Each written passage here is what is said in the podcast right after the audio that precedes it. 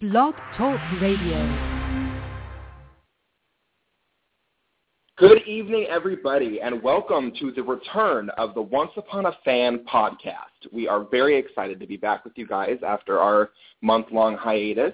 We really appreciate everybody's support, and you're tuning in and waiting patiently for us to return.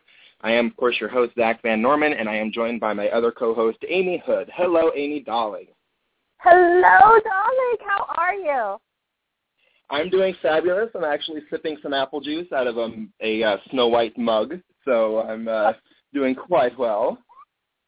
Of course you are. I'm so excited. Like, I'm surprised that my dog isn't reacting to the high-pitched squeal that I let out right before I called in to talk to you. I have missed you so much, and I've missed talking to everybody in the chat room. Oh, my gosh. You guys, you have no idea. Zach and I have been talking about how much we missed everyone, and now we get to come back with San Diego Comic-Con, and it's such a good week. Yeah, all kinds of news. It was an amazing weekend for sure. We're going to have all of that stuff coming up for you guys a little bit later on in the show. So if you'll remember, we had made a couple of announcements that we were going to be revamping the format of the podcast, and I did put some details of that on our Facebook page. We had a little bit on Twitter, too, but just want to let you guys know here live on the show exactly what we're going to be doing. So as you guys all know, if you're a regular listener and if you're new to the show, then welcome. We're just going to give you a little bit of a history lesson here. We have wanted to do a lot more. Yeah, once upon a time, there was a podcast. No, okay.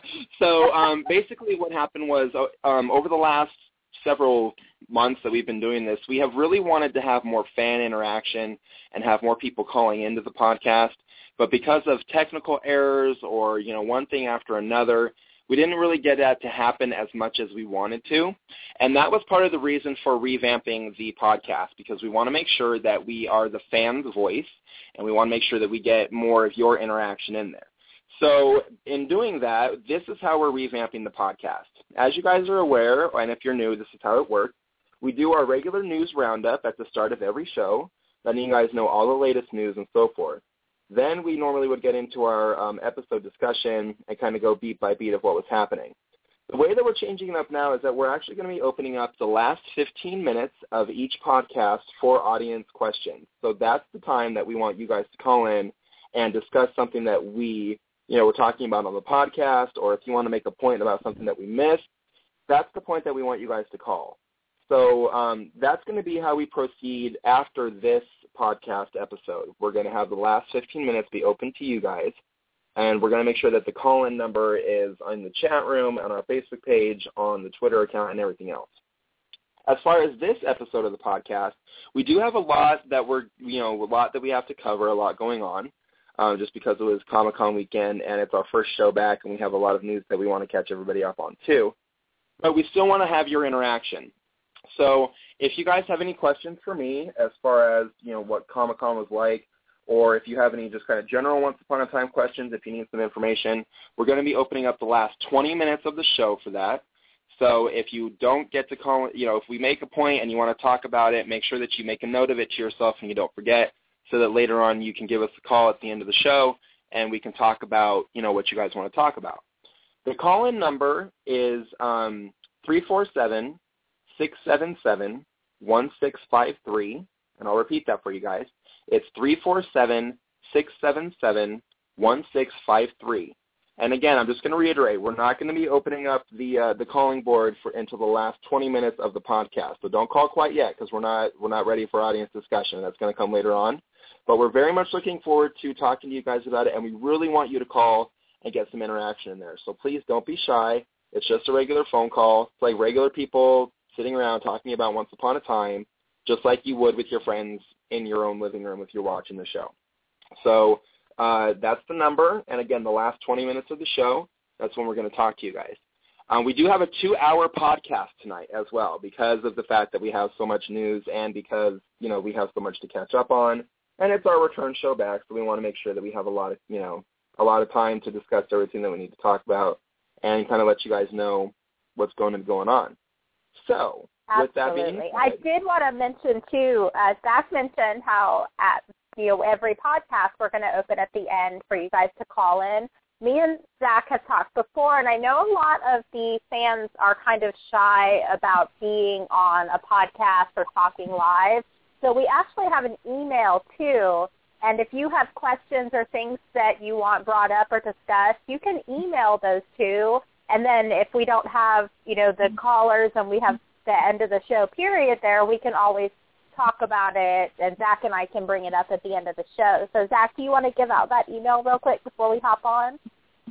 Yeah, our email address is OUAF, which stands for Once Upon a Fan.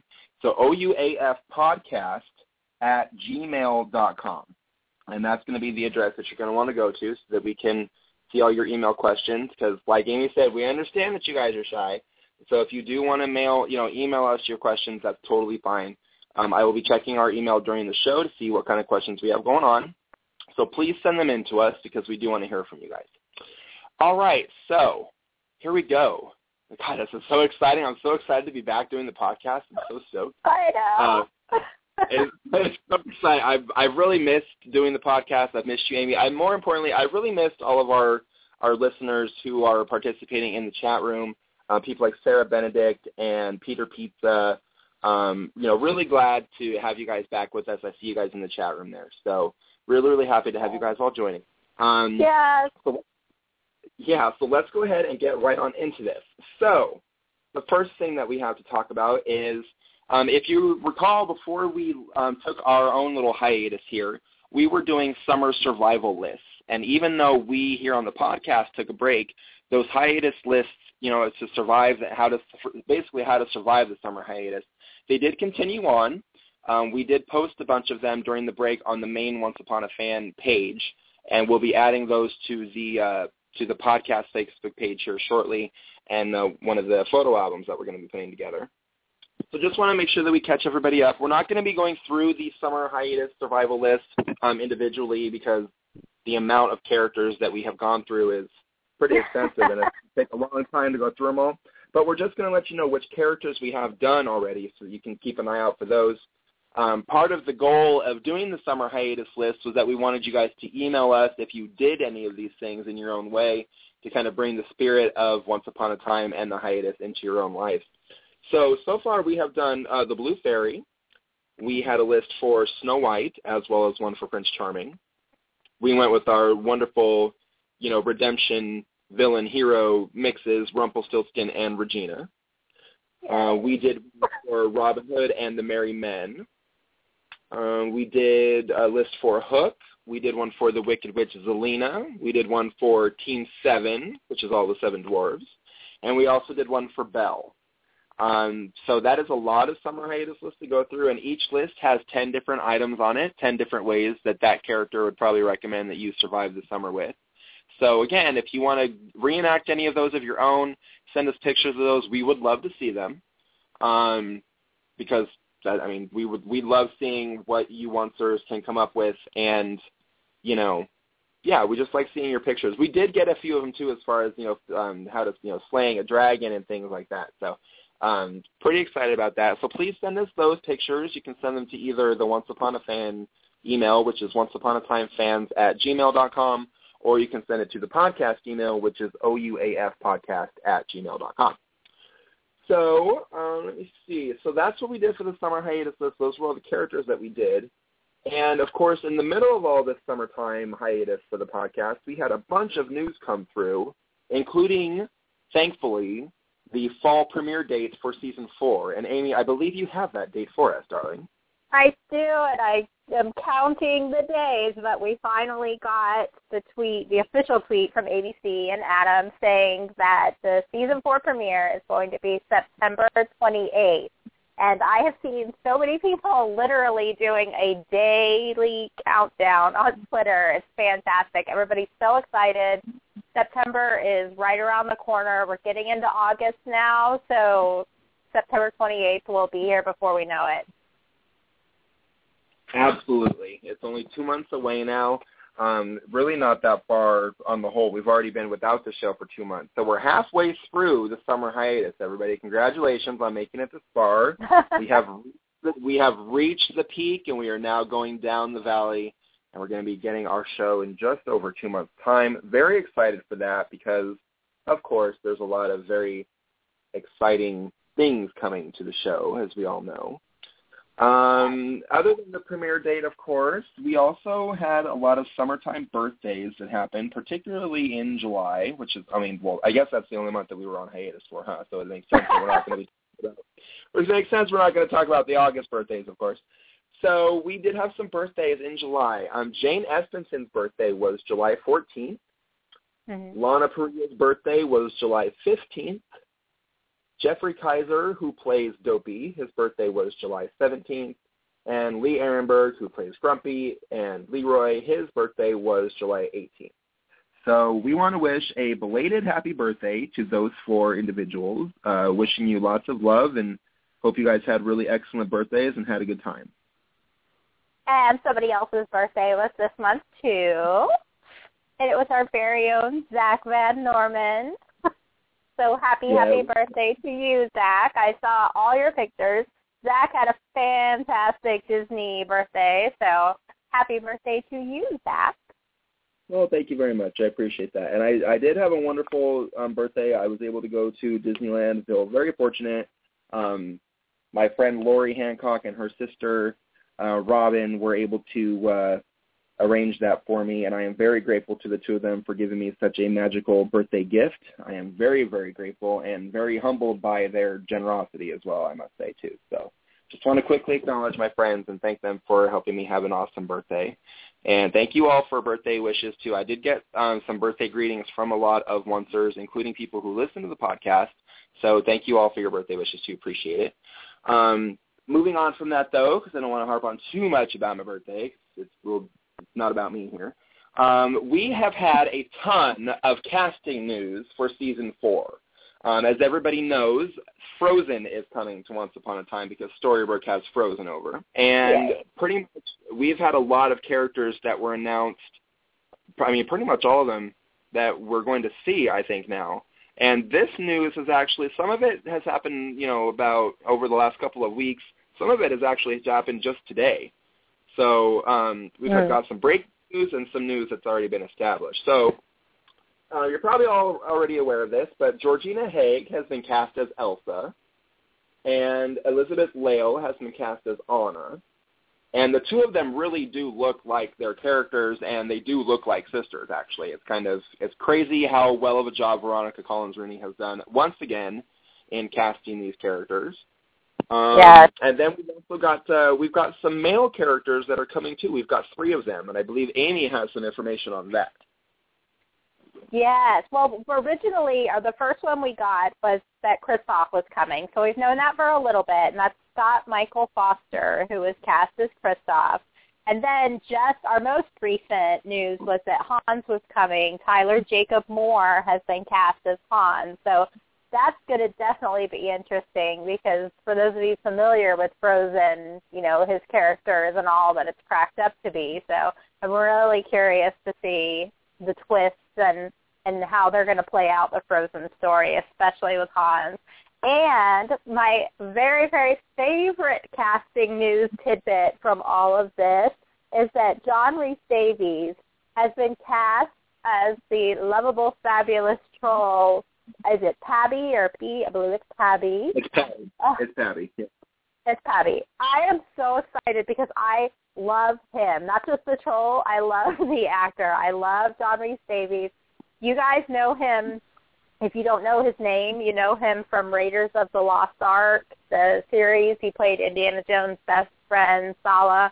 He was in Lord of the Rings, the series, and you guys know what a huge, huge Lord of the Rings fan I am. Plus, oh my gosh, I don't know. He's been in a lot of things, and he's fantastic, and I absolutely adore him. And I'm so, so glad that he has been added to the show. I think he's going to be fantastic. Me too. It's funny because when you said I absolutely love him and you were talking about John Rhys-Davies, I both love John Rhys-Davies as well as Pabby the Troll. So I am very excited about that. And what also excites me is the fact that they are bringing the rock trolls into the storyline on Once Upon a Time. I'm excited about the fact that they are broadening the scope of characters and bringing in more of a mythical character in that way. I think that's very exciting, and because of the potential that it has to include, you know, other mythological characters that we've seen that we're familiar with, not only in Disney movies, but also throughout other forms of literature, you know, different stories, different creatures, you know, like it makes me think of things like centaurs, you know, I mean, just all kinds of things. So I'm very, very excited about what this could possibly mean for more mythical creatures coming to the show. Yes, me too. Dragons, maybe. Because I've talked a million times about how badly I want to get back into some more Maleficence and story with all that. But I agree. I think that could definitely bode well. And people are mentioning, Sarah in the chat room is mentioning that they have they like his voice. I love his voice, too. I think he's up there close with, like, Alan Rickman for me, because I've talked before about, like, how I'd like to have Alan Rickman just narrate my life. So I love his voice. I think he's going to be great. And then the one last casting tidbit, do you want to give that one out, Zach, for all of the Lost fans who are also Once fans who are very excited about the last tidbit of casting? Oh, yes, because I am equally as excited. Elizabeth Mitchell will be coming to the show in a role that they have not said who she's playing with. Like, they haven't said yet who she's actually going to be playing. However, there was a question posed to Adam and Eddie whether or not she was playing Anna and Elsa's mother or if she was playing the Snow Queen, and they did say that it was one or the other, and it pretty much was confirmed in the clip that they showed at Comic-Con.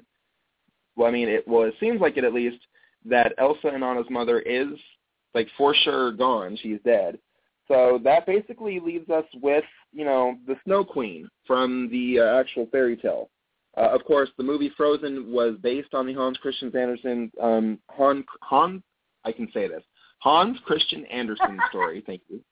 The Snow Queen. It was loosely adapted from that because it does not really bear any similarity. I mean, it bears no resemblance at all to the original fairy tale. However, the fact that they are bringing the Snow Queen in as a totally separate character from Elsa is pretty exciting to me because it makes me wonder if they're going to do the, you know, the actual Snow Queen storyline itself, which is, you know, it's a little bit of a darker fairy tale. So I'm pretty excited about that. Of course, she could be playing somebody else. That is always a possibility that she's playing somebody that we haven't guessed yet. But, I mean, just between you, me, and the wall here, I think that she's playing the Snow Queen, and I'm pretty excited about it. And as Amy mentioned, she was on Lost, one of the more popular characters there. She's a great actor. She's been in a lot of different shows. I think she was on the short-lived series V on ABC as well. Mm-hmm. Yeah, I think she was the main character there. So I'm really excited for Elizabeth Mitchell to be coming to the show. Really excited for them to finally say who she is, even though I think it's the Snow Queen. And there is one other bit of casting news that is notable because of the absence of this character. Adam and Eddie did confirm that Olaf the Snowman will not be appearing in the storyline as a character. Now, that doesn't mean that at some point Anna and Elsa aren't going to go build a snowman, or that even that his name might not, you know, they may very well drop his name at some point in an episode, that he is not going to be a regular character featured in the show. I know a lot of people are disappointed about that. I was one of them at first, but taking a look at the movie, unless they could get Josh Gad, who actually voiced Olaf, I don't want Olaf on the show because with Olaf, I mean, his voice is everything. I mean, if you think back to his little laugh that he has, the little, like, nobody else can do that except Josh Gad, really. So I'm pretty happy that they're not going to bring Olaf in just because, you know, he's a really special little character. A lot of people hold him very close and dear to their heart, and I'm one of them. So I'm kind of happy about the fact that they're not bringing Olaf in. Yes, I agree with Sarah in the chat room. She said that she hopes Mr. Gold has a little stuffed snowman or something in the pawn shop. I think that would be fantastic. And Erin agrees with you, too. She said that she's happy with Olaf. would like a reference or two, but, you know, not just flat out in the show. And Angie does too. I think that's the general consensus. A lot of people, I don't know, he's a very special character, and I think it would be very difficult to transition him into anything other than what he is because of how he brings so much to the film Frozen. So, I mean, I'm not really upset that they're not bringing him in because I love Olaf too. I think he's. I tell you all the time, my favorite line is, I don't have a skull or any bones. So, yeah, I don't think he would transition it. Yeah, it's funny. My favorite line of Olaf's is when they're going, he says, all right, we're on our way to see Hans. Who is this Hans? I love that little snowman. I love him so much, and I really am happy that they're not bringing him on because I want to keep him where he is as an animated character. That's just how I prefer my Olaf. So, with that in mind, time, dear onesers, for us to get into the discussion what happened at San Diego Comic-Con. So, I'm going to make sure that I take a sip here of my apple juice because I've got a lot to talk about. So let me just do that really quick here. Make sure I have enough. Okay. All right. So Comic-Con started on Wednesday, July 23rd. That was preview night, and I was not actually at preview night because I was elsewhere. I got to Comic-Con on Thursday afternoon. And I was really busy right away because let me back up a little bit. I was doing the press room on Saturday for Once Upon a Time. Most of you who are following the podcast, and if you follow Once Upon a Time fans, then you're aware of that. However, I wasn't just doing press for Once Upon a Time fans or Once Upon a Fan. I was also doing press for another media outlet, Blog Critics. And so I went to the Toy Story That Time Forgot press room. Toy Story That Time Forgot is a new animated special. It's a half-hour special that's premiering on ABC December 2nd at 8 o'clock, and it focuses on the characters of Rex and Trixie, which are the two dinosaur characters. And I can't wait for this. Yeah, it was really so good. It is going to be really good. I talked to Steve Purcell, who is the director of this short. He also directed the movie Brave. So if any of you are familiar with that, which I'm sure most of you are, then you'll know some of his work there. He also worked on Cars, though he was not the director. He did work on Cars. So it was very exciting to get to talk to him, not only as a Disney Pixar fan, but also as an aspiring film production student who has an interest in doing animated movies. It was just really nice to talk to him for a second and, you know, ask him about what it's like to work on an animated feature and eliminate story points and do, you know, kind of really nail down exactly what they're going to do beforehand. Because with animation, unlike live-action movies, you know, if you film a live-action movie and something isn't working, then you can just cut it out or you can even just refilm it. With animation, particularly CG, because of the length of time that it takes to render all the characters and the environments and lighting and things like that, sometimes they even have to invent new software for them to do what they need to do. They don't have that luxury. So they have to eliminate story points and really nail down what they're doing very early on. And that was just a really interesting discussion. And I did get into that with them a little bit. My write-up on that press room will be appearing on Blog Critics here soon, so you can find more information about that there. But these things take a long time to come into play. They've been working on this for a few years. So it's not like just some random idea that they thought they would work on at the beginning of this year or something like that. They've been working on it for a few years now. So I find that very interesting because of the fact that means that they could be working on a new short right now that we won't see for a couple of years. So, you know, I thought that was pretty cool. It was a great opportunity. I also got to meet with Christian Shaw. You are definitely familiar with her voice, all of you, because she voices not only Trixie, the Triceratops in Toy Story 3, but she also voices the ape in Cloudy with a Chance of Meatballs 2, and she has voiced another character, and it's escaping me right now. I could totally shoot myself in the foot for it, but she is well known for her voice, and she starred in the movie Butter, which is a live-action movie, so that was really fun, too. And then what I did after that was I went down to the ABC booth, which was down on the convention center floor, and I did see a number of people that I knew in the Once community, including our dear friend Angie Konisberg. She was there, and I actually met with her on Wednesday too at Disneyland for my birthday. I met with her at the park, so it was nice to spend some weekend time with Angie. I do love you, my dear. When we, Sarah, are you saying no more, please, as far as people being related to Henry? I think you are. Yeah, that's what she said. In the chat room, everyone is talking about how everyone is related to Henry, and Sarah is saying no more, please, which I agree. Although I will say this, as far as Henry's family tree goes, I still want to know who Charming's dad was and who Rumple's mom was. I'm just saying. Like, those are the two characters in the Charming family tree, although it's really the Charming Stiltskin Mills family tree now, I suppose. Nolan too, I guess. Like, Is Snow's name in Storybrooke Mary Margaret Nolan now instead of Blanchard? Like, these are things that I'm curious about. So, anyways, these are the dying questions that I want to know. So, anyways, I went down to the ABC booth down on the convention floor. The ABC booth this year was a castle. If you were following any of Comic-Con stuff last year or the D23 convention, then you are aware that last year the booth was a replica of the Jolly Roger. Because, of course, we were going to Neverland to save Henry. Last year, though, they were only talking about Once Upon a Time at ABC. They didn't really have any other shows going on. This year, though, is quite different.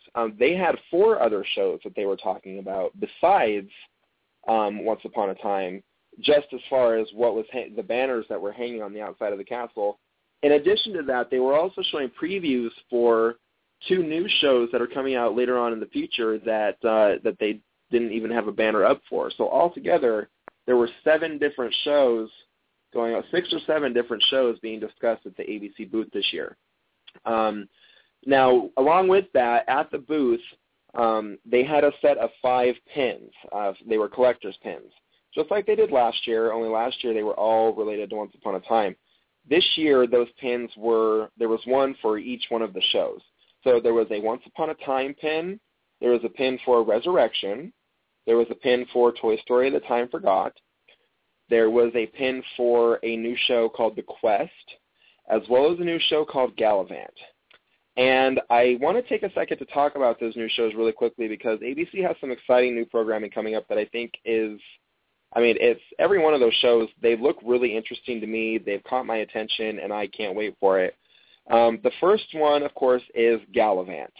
Now, if you are unfamiliar with this one, let me just tell you what it's about.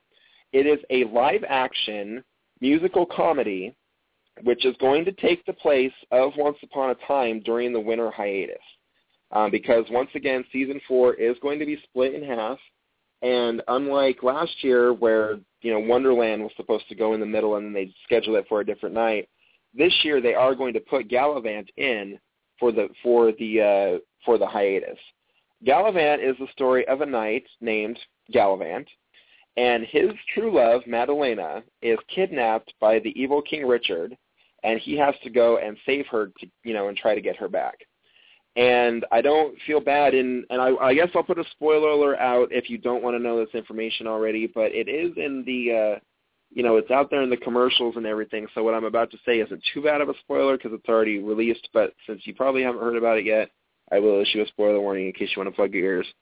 When Galavant goes to King Richard and Madalena's wedding day, she actually chooses to stay with the king instead of going with Galavant, and it leaves him a totally broken man until another princess arrives and she needs him to go save her people.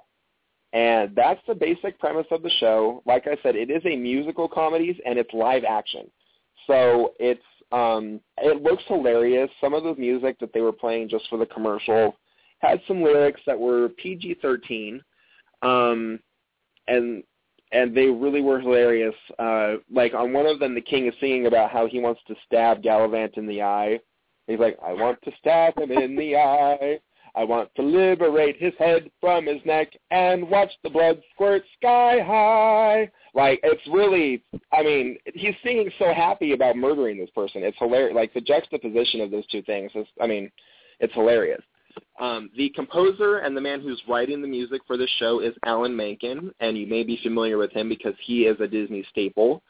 He worked on Beauty and the Beast and a fair number of other movies that are escaping me right now just because my brain is still on overload. But Alan Menken is a genius, and he is the one writing the music. So very excited about that. Once again, it is premiering for the winter hiatus. We don't have a date on it yet because we don't quite know the episode schedules and how it's going to work for Once Upon a Time yet. We don't know when the hiatus is going to start, but look for that to be coming this winter. Yes, thank you very much, Aaron Van Quill, in the chat room telling me that he also worked on The Little Mermaid. Yes, and it is. I see a comment in the chat room that it's very Monty Python-esque. That is very true. Very true. And I will also say this from watching the commercials. This show has some really good production values. They're not messing around. The costumes are on par with what Eduardo Castro has created for Once Upon a Time. They are of that quality. And the nice thing about this show is that unlike Once Upon a Time, the stuff that's medieval is not CG. They actually built these sets. They built the village that he lives in. They built the rooms in the castle that they're, you know, interacting in. They built castle hallways and things like that. So it's not green screen. It's actually live action stuff. Looks really, really good. It just as our dear friend Ashley is saying in the chat room, the locations look excellent. Yes, they do. And Ashley, I'm so glad to see that you're joining us in the chat room today. Just so everybody knows, too, our staff member, Ashley Benson, she's a newer staff member. She was at San Diego Comic-Con with me, and she will be calling us at the top of the hour to share her experience on everything that was going on and kind of share her point of view. Aaron Van Quill is asking in the chat room, do we know where it was filmed? We don't know where it was filmed yet. I'm guessing maybe possibly Canada, but I can't be too sure about that. But trust me when I say that this show has some very high production values. The sets are amazing. The costumes look great. The music is hilarious. It's excellent. I'm really looking forward to the show. If you like Disney movies, it's basically going to be a live-action Disney movie musical, and that is totally my bag. I know that that's not necessary for everybody. Some people like a little bit more of an adult, edge on what you watch on TV, and that's fine because it's not necessarily meant for everybody. But this show does look very exciting, so I'm stoked about that. It looks funny. The locations look great, and it looks really, really, the humor looks really cheeky and just, you know, just it does remind me of Spamalot. And I love Alan Menken. That man can do no wrong. You know, like we said, Little Mermaid, that music was fantastic. So I absolutely agree with you. I think that show is going to kind of be a great fit with the Once community. I think that's going to be something that people like a lot. Absolutely. And for those of you who are in the chat room, I just posted a link to the trailer for the show. It's about 3 minutes long, 3.5 minutes long, which is a little bit long for a trailer, but you will see exactly what I'm talking about as far as the quality of, you know, the production values, the music that's involved. Gives you an idea of the story as well. Definitely check that out because if you watch this trailer, you're going to see exactly what I mean. And it just looks hilarious. It really does. I so can't wait for Galavant to be coming out.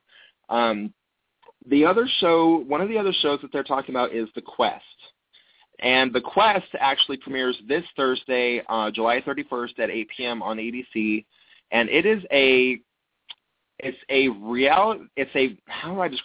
fantasy-based reality show competition, if you will. So think Survivor meets Once Upon a Time. Yes.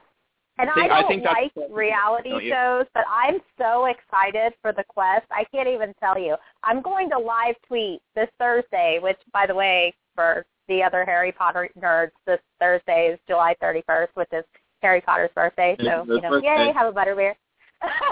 But I'm this show, all the promos of it, this is what it reminds me of. I don't really care for reality TV. I'll just say that right out there. But this is like, it looks like someone took all those fantastic stories and movies and shows that I love, like Lord of the Rings and Once Upon a Time, and dropped people into them. So yes, it is a reality competition show, but it's merged. It's not just the competitors. There are actors, there are sets, they had to go through training. It's Ashley said it looks a lot like live action role playing, and it does. I'm so excited about The Quest. So I'm curious to see like what you saw at the castle when you went there, because that's probably the show other than Once coming up that I'm definitely most excited for. I am very excited for it too. It's being produced by Mark Ordesky and Rob Eric, among other people. For those of you who are unfamiliar, Rob Ordesky actually helped produce the Lord of the Rings trilogy. So just want to let you guys know that. Mark Ordesky. You said Rob. Sorry. Oh, well, that's okay. We'll just combine the two producers into one person. We'll combine them. And, oh, my gosh. Sorry, Mark and Rob, if you ever hear this. My apologies. Yeah, so it's Mark Ordesky. He is the one who is, he helped produce the Lord of the Rings trilogy.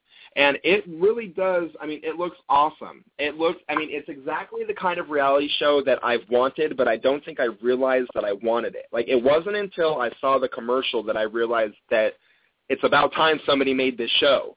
I mean, it's like a no-brainer. I don't know why nobody, thought of it before. So kudos to the producers and to ABC for bringing this to us, because it really does look like it's going to be a lot of fun. It's not even just that it's like live-action role play. Like, it's not just learning how to sword fight and joust. They have mythical creatures, like people, who are dressed like creatures, and they have to figure out how to, get out of situations. And it looks like there might be some simulated magic going on and things like that. It just looks so cool. Right. I'm really excited for it. Again, it premieres this Thursday on ABC at 8 o'clock. Check your local listings for your channel. But it's going to be, I can tell it's going to be really good. It's going to be a lot of fun. I am excited. If you like that kind of thing, if you're into role play, if you're into fantasy, if you're into reality shows, this is the show for you. Absolutely. I really think that the Oncer community might actually get a kick out of this reality show more than they would any other, just because of what it is. And Amy, you're not into reality shows, so you can agree with me or disagree with me if you want.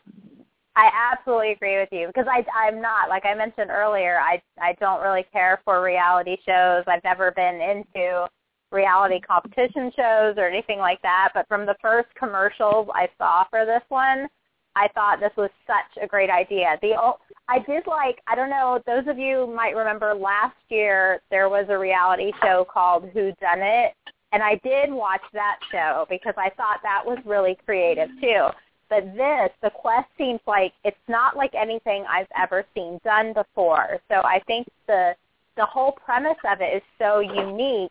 And I'm definitely going to live tweet the East Coast. And I think you're going to try, you said you'd try and live tweet the West Coast of the episode. Yep. I'm not going to give out any spoilers because I don't know if people are going to start getting eliminated the first week or how it's going to work. But it literally looks like if you get picked to be on this show. And at Comic-Con, they were auditioning people to be on season 2. So that was something I'm really curious, because I know that you saw that process, like exactly what they were looking for, because I can only imagine getting dropped into my favorite books, or, somebody's like, hey, you want to come play in Lord of the Rings or Harry Potter, or you want to come do this? I mean, what a great idea this is. I think it's going to be fantastic.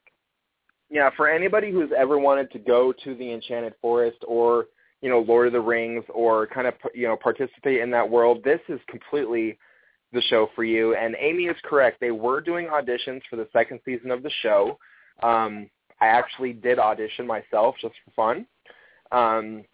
So who knows? I mean, I doubt that I'll get picked, really. But I did it just for fun because, why not? It was there. So, take the leap, right, guys? Take the leap. Take a chance. Just do it. And, they just asked you some questions and on camera and had you sign a waiver and stuff, and that's pretty much it. And they ask you, what kind of fantasy, like why do you think you'd be good on the show and things like that. You know, so who knows? But yeah, they did have an audition process, and regardless of, you know, whoever gets on it, I'm really excited to watch the show. I'm pretty stoked. It just looks really cool. So those are the two newer shows that they have coming out. And, of course, you know, Resurrection, they were obviously talking about that, the show that stars Omar Epps and Kurtwood Smith and Francis Fisher, among other people. And then, of course, you know, Toy Story of the Time Forgot, which I mentioned earlier.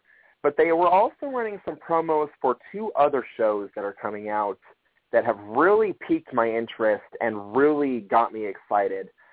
One of them is a show called Forever, and it's a show about a man who is 200 years old, and he can't die. And basically every time he gets killed, he comes back to life.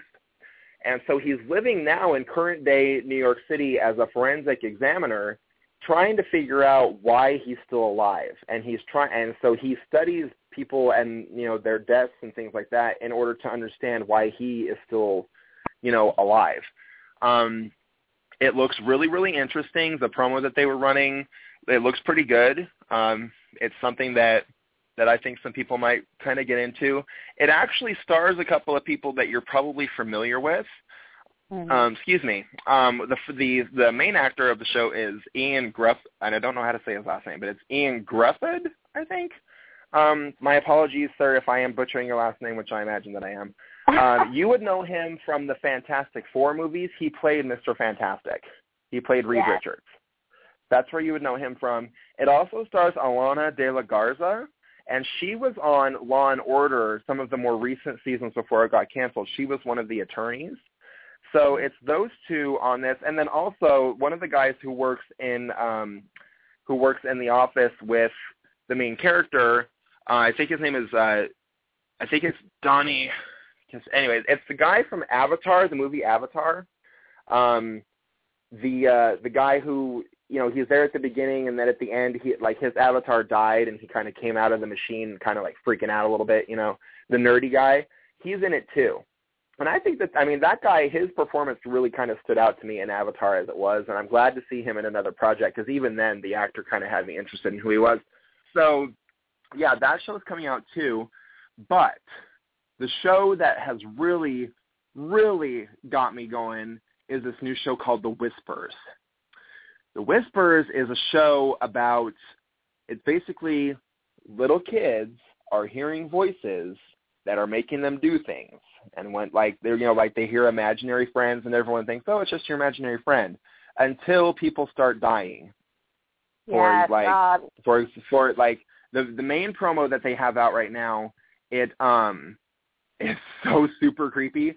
This little girl basically she has her mom step. She's up in a treehouse and she has her mom step on a certain spot that, you know, the voice, her friend, told her to have her mom step on. And the mom falls through the floor and she dies. And that's basically how the show is going to kick off. It looks incredibly creepy. And I'm going to actually post the preview for that show as well in the chat room right now. And we are going to post all of the previews for these shows on the podcast page as well, just because they look really, really good. And since we've been sitting here talking about it, we want you guys to see what we're talking about and everything. So we'll be posting those later on online for anybody who is listening to the podcast when we're not live, and if you're not in the chat room, so that you can see it too, so that you know what we're talking about. But The Whispers looks so super creepy. Yes. I mean, super creepy. Amy, I sent you the trailer just before we started the podcast, and you watched it. What do you think of it, doll? I'm with Aaron in the chat room. This is yet another show I'm going to have to watch. I've got it on my list now. Anytime there are children involved, whether it's ghosts or whatever it is, it's going to be creepy. So the creepiest part of this whole trailer is that you see these kids and there's this, you know, really light music in the background, and they're looking off talking to, you know, individually in different scenes to their imaginary friends, quote unquote, or whatever they are. And they're like, yeah, I want to play a game. What are the rules? Okay. And, you know, you don't hear it or see it. And the part you talked about in the in the treehouse in the promo, oh, my gosh, as the mom's climbing the ladder, the little girl, it flashes to her in the treehouse, and she's looking into empty space, and she's like, okay, she's coming. And so, oh my God, the whole commercial promo looked so creepy. It's definitely something I'm going to watch. I don't think it's one the kids are going to watch, so this is probably for our adult once-ers. I think this is going to be a little too creepy for kids, but I had not even heard of this show before you showed me the promo, and it's definitely on my must-watch list. So when we get a premiere date, we'll make sure that we let everybody know, because that'll definitely be one that I'm going to put on the list to watch. Yeah, let me reiterate the fact that this show is not for kids. It is not for kids. Even though kids are on it, it is not for kids. Like, don't even bother. Don't even bother. Put the kids to bed and then watch The Whispers, because otherwise you're going to have some freaked-out little kids that you're going to have to deal with all night, and it's not going to be a pretty situation. And we don't want you to be stressed out. We don't want your kids to be traumatized because of invisible voices or anything like that. So please do not watch that show with your children, because it is not kid-friendly from what I can see, okay? I'm just putting that out there, everybody. Not at all. Don't say we didn't warn you. Don't say we didn't warn you, because it looks intensely creepy. So, but anyways, so back to the castle and everything. All of these shows look fantastic. They really do. I have never been so excited about a lineup of shows coming in a long time, especially from one network. So I'm really, really excited about what they're going to be doing with all of these, and I can't wait to get all the premiere dates and everything. I did post the trailer for Forever and The Whispers and Galavant in our chat room. Once again, we'll be posting those on the Facebook page too, so you guys can see it if you're not listening live or in the chat room. But definitely consider taking a look at those and decide for yourself whether or not you're going to watch it, because I am so behind these shows, especially The Whispers. I'm very excited about it. So I'm stoked for all of them. And back to the pins now, because I mentioned earlier that they had pins for every one of the shows. If you collected all 5 pins, then you won a wristband, and the wristband got you into the autograph session on Saturday for the Once Upon a Time cast. So after the panel on Saturday, they came down to the booth and they did autographs, and that was the point of collecting all the pins. At least for the people who wanted the autographs. For myself, I wasn't so concerned about the autograph session. Really, for me, it wasn't a big deal. So I would much rather. I mean, I didn't want to take anybody's spot because I didn't. It just didn't seem fair. I'm not concerned about getting the autographs. I'd much rather have a once-er who wanted the autographs to get in. So I did not manage to collect all of the pins, and I'm very, very sad about it. I ended up getting all 4 pins, but I got 5 pins altogether, but 2 of them are for Resurrection. So the only pin that I didn't get is for Galavant, which I'm so sad about, because for the 2 days after Comic-Con, I have been going around singing the music from the trailer because it's been stuck in my head. So I'm so sad that I didn't get the Galavant pin, but I'm sure that will show up on eBay or something. Or if somebody wants to send it to me, hey. They are already on eBay. Are they? And they're probably going for a ridiculous amount of money, too. Yeah, they are. And I'm not going to go on a rant because, do whatever you want to do. But, for the people that can't go out to San Diego Comic-Con, like me, I always scour eBay afterwards just to see if there's little, books or swag or things like that. And I thought the pins would be something really cool to have, last year, too. I don't have any of the pins from last year. This year I went on and I was like, oh, well, maybe a few of them have made their way to eBay. Not a ton of them. Before Comic-Con was over, people were, putting their stuff up to sell for, I think the last pin I saw was a single pin, and it was already at, $70. I was like, oh, get out of here. Get out of here. That is highway robbery. I'm sorry. There's no way. I did, when I was at Comic-Con last year, I did end up getting all of the pins. I have relocated recently, and I'm not quite sure if they're in a box somewhere or if they disappeared before I left, because, sometimes when you date a flying monkey, stuff disappears and you don't know it. So anyways, moving on from that, I'm not quite sure where my pins are, but I'm definitely going to be looking for them, because now I have my Once Upon a Time Frozen pin that I want to add to that. So, hey, there you go. So, yeah, it was just really exciting. It was a really fun experience, because when you got into the booth, they were showing a preview for The Quest and a preview for, Galavant, and then they had the setup for Mr. Gold's shop, and that's where you actually collected the pins. They had a bunch of different items. They had a glass case set up, They had steins and silver boxes and drawers and all kinds of things. They also had a little statue of the Scarecrow from The Wizard of Oz sitting on the shelf because, of course, was it a Jack in the Box? I meant to ask you about that. Yes, it was a Jack in the Box. Okay. It was a Scarecrow in a box. In the pictures, it looks like a Jack in the Box, yeah. Yeah, it's a Scarecrow in a box, which, yeah, and that, of course, naturally goes with Rumpelstiltskin because Zelena took his brain. So, you know, hey. Yeah. Which, what happened to that after they were done with it? Did he put his, like, did he take the, did he go back in his head? Like, I'm so confused. Anyways, so I did end up, yeah, so they had to set up there. They had the auditions for The Quest. They had a little green screen set up, and if you wanted to go stand in front of it, then they superimposed the Lost Island behind you, which I immediately thought of my friend Karen Morrow as soon as I saw that, and I so wish that she had been there with me because I know that she would have absolutely adored being in front of that. Yes. Yeah, but it was so cool. It was just really, really. It was a fun experience, and it was fun also to talk to people in line about Once Upon a Time, you know, to talk about why they love the show so much. I made some great friends. I met this girl, Alyssa, another woman named Erica, you know, people that I'm now, of course, you know, friends with on social media. And they're just really nice, and they really exemplified why I love the Once community so much because they were totally willing to talk about the show, completely enthusiastic about it, telling me what they liked, what they didn't like. And it's so funny because when you get into these discussions with Oncers, we all basically have a general consensus on how we feel about things, even if we don't necessarily care about, you know, one character or another. We all have our favorite characters. But, you know, it was just really nice to talk to people in line about Once Upon a Time and to see how much people love the show. Because let me tell you, a majority of the people in that line, they were there for the Once Upon a Time pin. Right. And yes, as Ashley's saying, the people who were working the booth were wearing Apollo Bar T-shirts. Let me see. So, yeah, Sarah is in the chat room quoting Lost right now. That's hilarious. Hi, Sarah. So yeah, and that was really awesome to just kind of go through the line and do that stuff and to see the pins and have that experience. It was the equivalent of waiting in line for a ride at Disneyland, but, you know, I mean, it was a ride. I got to go in and sing with some people. The really cool thing about this, too, is that the two guys that they had there that were dressed like they were on The Quest, they actually are on The Quest. They're extras.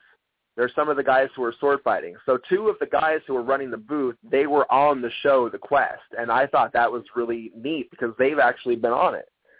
They weren't the contestants; they were just, you know, some of the guys they had to fight and so forth. So it was just really cool. It was a great way to tie it all together. Like the front of the castle was like a drawbridge, and you entered through the drawbridge. Like it was just really, really nifty. And there are pictures of it online, of course. You can find those on the Once Upon a Time fans album for Comic-Con. You know, if you Google it, too, I'm sure that you'll be able to see it. But it was just a really, really fun setup. And, you know, I did end up getting the Once Upon a Time pin, so I'm happy about that, too.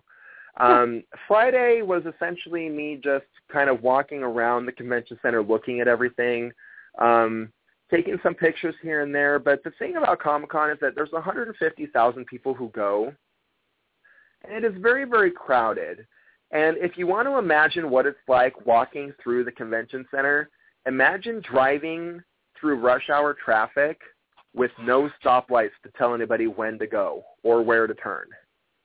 Just imagine that for a moment. Then imagine that you're just walking through a crowd of people, and if you're, like, basically wanting to go left, like if you're in the left turn lane, you have to deal with not only oncoming traffic coming from in front of you, but also left to right. Like, it was complete and utter chaos and insanity, and I just really couldn't deal with the crowd of people that much, so I actually didn't go to, you know, through the convention center too much because it was just overwhelming, the amount of people. And, you know, the aisles were so, you know, they were so tightly squeezed, it was just ridiculous. So I didn't really do any of that. But then Saturday came. Saturday, the day of the Once Upon a Time press room. And this is where it's going to get into the nitty-gritty of the details here, folks, because what basically happened was, Friday is, I did not just go to the convention center. That's right. So if you're unfamiliar with the way that Comic-Con works, here's how it works. They have huge ballrooms that have all the panels for things like, you know, The Simpsons and, you know, like Supernatural and, you know, like every show you can think of, The Walking Dead, you know, I mean, everything that you can think of. When Sons of Anarchy, for example, whenever they have their panels at Comic-Con, they're in these huge ballrooms that can hold probably 1,000, maybe 1,500 people. The thing about Comic-Con, though, is that they do not clear these rooms out in between panels. So if you want to see a panel that's not until 3 o'clock in the afternoon, you have to get there early enough and sit through all of the other panels before yours, before you can see yours. Now, thankfully, the Once Upon a Time panel was second for Ballroom 20. We were after The Simpsons. However, I was walking around with a friend on Friday afternoon, getting a bite to eat, and at 4:30, Ashley, our coworker, our fellow staff member with Once Upon a Fan, calls me and lets me know that the line for Ballroom 20 is already forming for the next day at 4:30 in the afternoon on Friday. So I went and got in line with Ashley and my new friend Molly and a few other people, and we got in line at 4:30 in the afternoon. The convention center closed at 7 o'clock. At 8 o'clock, they moved us off of the grass to the sidewalk in front of the convention center. Now, let me paint you all a picture here of what this is like. You're sitting on a sidewalk in front of the convention center. On the other side of the sidewalk from the convention center, like right in front of you, is the driveway, where all of the tour buses and the shuttles and everything are going to take people back and forth from their hotels, because that's what they do at Comic-Con. They have a shuttle system so that if you're at a hotel, you know, then you just get on the shuttle that's on your line and it drops you off close to your place. Those shuttles run 24 hours a day. So not only are you having to camp out overnight on a sidewalk, but you're doing it in front of shuttle buses, which means that you are not going to sleep. And just let me just tell you, folks, me and Ashley and the other folks who were there were in line all together, said and done, for 17 hours overnight to get into the Once Upon a Time panel. It was absolutely insane. Not that we did it. To me, that's not crazy, even though it's crazy to other people. For me, sitting in line for 17 hours for the panel is actually not that crazy, because I'm a determined oncer, and you better believe that I'm going to that panel. I'm not going to miss it. But exactly. What was crazy was the number of people who were asking us, is this the line for Hall H? Because Hall H is where they have, like, you know, the big Marvel presentation, and, you know, all the big stuff always goes to Hall H. So everybody kept asking us, is this the line for Hall H? Is this the line for Hall H? Well, for dinner, we had all chipped in on a pizza and had it delivered to the Hilton, which was right next door.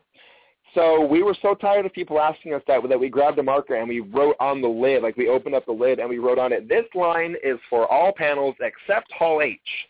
And then underneath we wrote, donations welcome. Just kidding, because, you know, you're just sitting there with an open pizza box, and, you know, we just thought it was funny for a joke to make people laugh, and it did. But altogether, we were camped out overnight on the sidewalk. And because the way that they have it set up, I mean, obviously your whole group can't all leave to go somewhere, so we could only leave one at a time to go back to our hotels, get our pajamas, get our blankets, get our pillows, and come back to the line. And then try to sleep in front of a bunch of shuttle buses that were running all night, and people walking up and down the sidewalk all night, talking at the top of their lungs.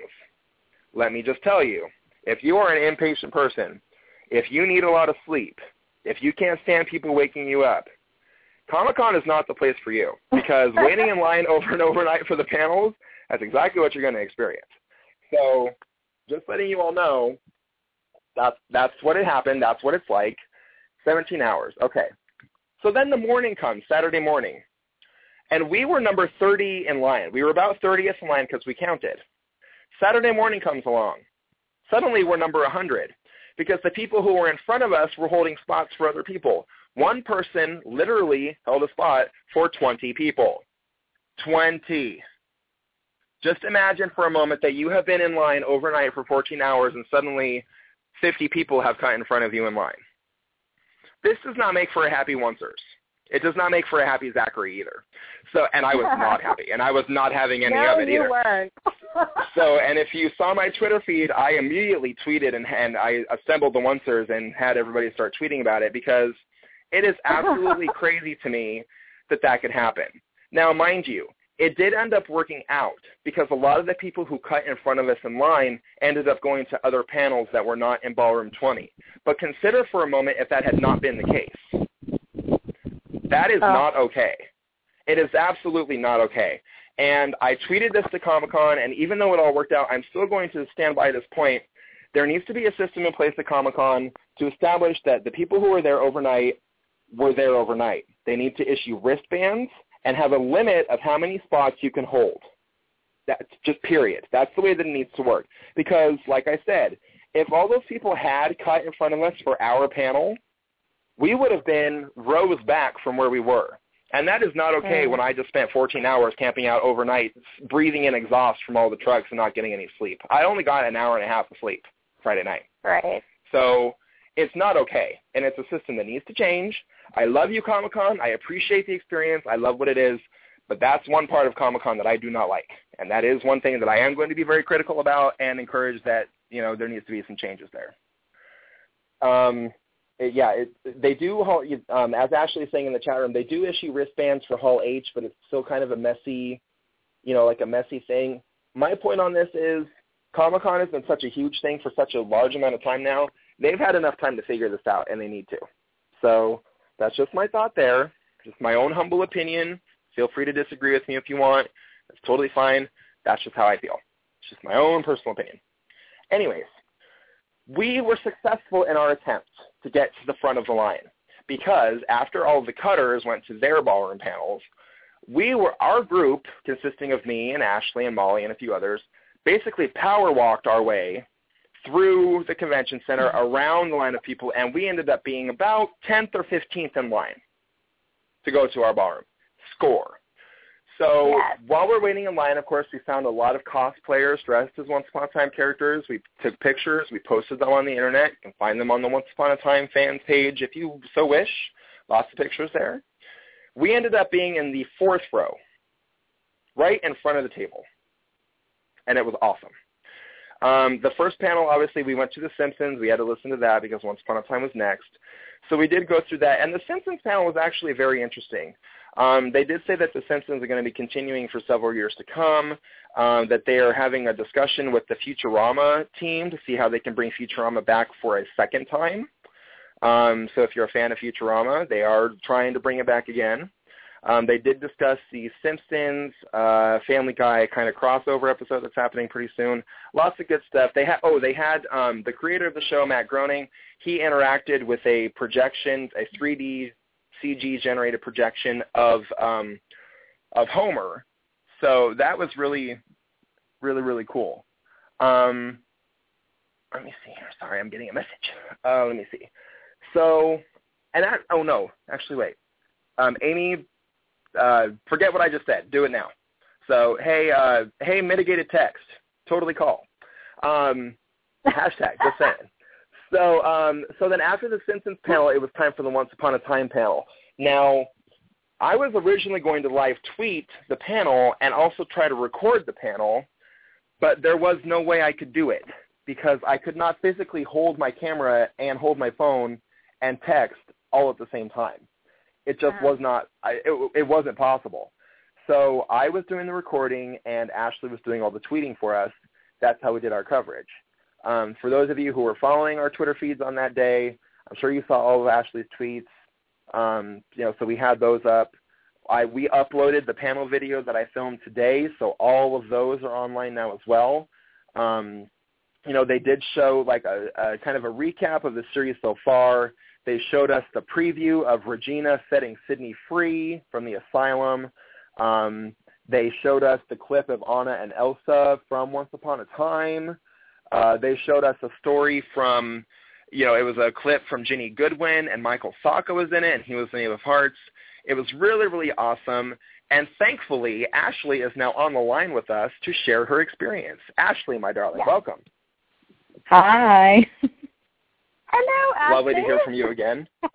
Hi. Sorry, I've lost my voice a bit, effects from the con and all that. Yeah. Oh, it happens. So I don't want to put too much pressure on your voice, my dear, but please, if you could, share with us some of your experience of Comic-Con. Well, I got in town actually on Monday because I was like, what the heck, let's make a vacation out of it. And I got to see a lot of the setting up that they do. They had a lot of the big stuff up already. Like there was a gigantic thing for the Sean Bean, what is that, the Legend or Legendary or something like that. They had that up on one of the hotels. They didn't have the Once wrap up yet. I actually was stalking Petco Park Monday, Tuesday, and Wednesday to try to get a good picture of it. It very slowly came together over those 3 days. The real meat and potatoes, flurry of action didn't happen until Wednesday for preview night. And it was just neat to see, you know, wake up and see the Gaslamp District, which was essentially a ghost town, suddenly just becomes boom of nerddom. It was so cool. Like, folks were already dressing up. They had the Sharknado people out there, and they were just annoying but fun. They had chainsaws. They had megaphones. I was not a big fan of the megaphones. But, yeah, and there was always, you know, on preview night, there's always this anticipation to get on the con floor and see everything first and, you know, make a beeline for that ABC booth and see what they have in store for us. And it was neat for me, like, booking it down the aisle to see the castle just pop up into view and be like, oh, that's where I need to go and see what shows are being represented. And like you said, they had a lot of different shows, some of them that I hadn't heard before, represented, and it was just cool to wait in line and kind of get those trailers. Like, I had never heard of The Whispers, and now I am all about it. So, you know, good on ABC for kind of getting that, getting the word out there that way. I only made one pass through the castle, though. I was very, very, very lucky and got my Once Frozen tin on the first go. And I'm pretty sure I was the envy of a lot of people in line those next 2 days because a lot of folks are very committed for those pins, and they will just go through the castle like 15, 16, 20 times. That's what I did last year with the boat. I think I lived in the ABC boat last year. Mm-hmm. Yeah, me too. And I am a big con goer, so the floor didn't bother me so much, though it did feel a bit crowded this year, a bit more than last year. I think that had to do with where they had the booth. It wasn't off of a main aisle, so the walking area wasn't as big as it used to be, and that kind of factored into the signing. I know you didn't attend, but I've got, you know, some input on that since I did get a chance to attend. Mm-hmm. But, yeah, flash forward to Friday night when we had our Once Or Camp Out. And it was really neat because, like you said, you meet so many people in line. But the cool thing was is so many people from last year were still there. Like, I saw folks I hadn't seen in a year. Yeah. We all remembered each other. And it was like, oh, you're so-and-so. How are you doing? What pins do you have? Yeah, that was great, yeah. It was really neat that there's, you know, so much of a Once community there on site. And then we finally got into the air conditioning, and I was just so pleased with that because I don't know if all your listeners know, but I dressed up like Granny for the panel, and my Granny costume is just like leather and layers and shawls and wigs, and it was inhumanly humid in San Diego this year. Apparently it's a big deal that they got rain. I had somebody text me, like, it rained? I was like, for like 10 minutes, guys, calm down. But so it was nice, you know. They do a good job of staging everybody, and I remember when we were up, we were lucky where we were in Ballroom 20. I see you there, Aaron, with the granny fannies in the chat room. But where we were in Ballroom 20, we actually got a great view of Hall H. And to give you an idea of the line insanity. Oh, yeah. Yeah, I got a picture of that, too, looking out over, because behind the convention center, there's some grassy areas, and so they had, like, the Gotham zip line and a bunch of other cool stuff, but the line for Hall H, because it was Marvel Day, it went around the convention center, out by the marina, doubled back on itself, and went out again. It wrapped around the marina, yeah. I have never seen more people queued up in my entire life. It was insane. Like half the convention was in line that morning. And this was like, what, 6 o'clock in the morning or something like that. Yeah, I know, they get you up at 5 to stage you to start moving. But we Well, we did entertain them, though, all of those people now. We were singing at them. We were singing Frozen at them from on high. Yes. We were singing Let It Go. We were singing Don't Cry For Me, Argentina. We were singing, you know, the song from Rant, 525,600 minutes, only we changed the lyrics to 525,000 people in line. Like, it was just, yeah, it was great. And we got all kinds of funny looks, and it was fantastic. I loved it. Well, that's the thing, though, is that, like, even though you're in line for forever, you get a little slap happy, but you got to make it fun. Like, if you are in a bad mood and you're in line, you're going to have a bad time. But if you're with a group of people where you can have a bit more flexibility, like going to the bathroom and, you know, we kind of, we were talking to the gals who were sitting next to us with an adorable little baby, and, you know, you make line friends. So that makes it a bit easier. But, yeah, so I had paused it, so I'm not sure where you are in the storytelling of the panel. Where did you I was off? Just talking about, I left off where they you know, basically what they showed us as far as the kind of wrap up of where where the series has come and gone. The preview. That was a cool video. Yeah, it sure was, and the guy's voicing it too. And he at the end, because it ends with the guy saying, "Awake, arise, or be forever frozen." And it was just deep and dramatic with the bass booming, and it was like, just awesome. Tony J, and it made you very excited because it was everything that we love about Once on a screen for a trailer. It was showing us, like, this is what we're all about, and I thought that was really cool. And it was very well rounded. It showcased all the characters and all the situations. So it was really neat to kind of get that refresher, because I haven't started my rewatch yet, but it was neat to get that refresher and be like, oh, yeah, I'll get pumped for Once, you know. And then the cast came out, and first Yvette Nicole Brown came out. Can I just say, she was an excellent moderator. She was she rocked the house.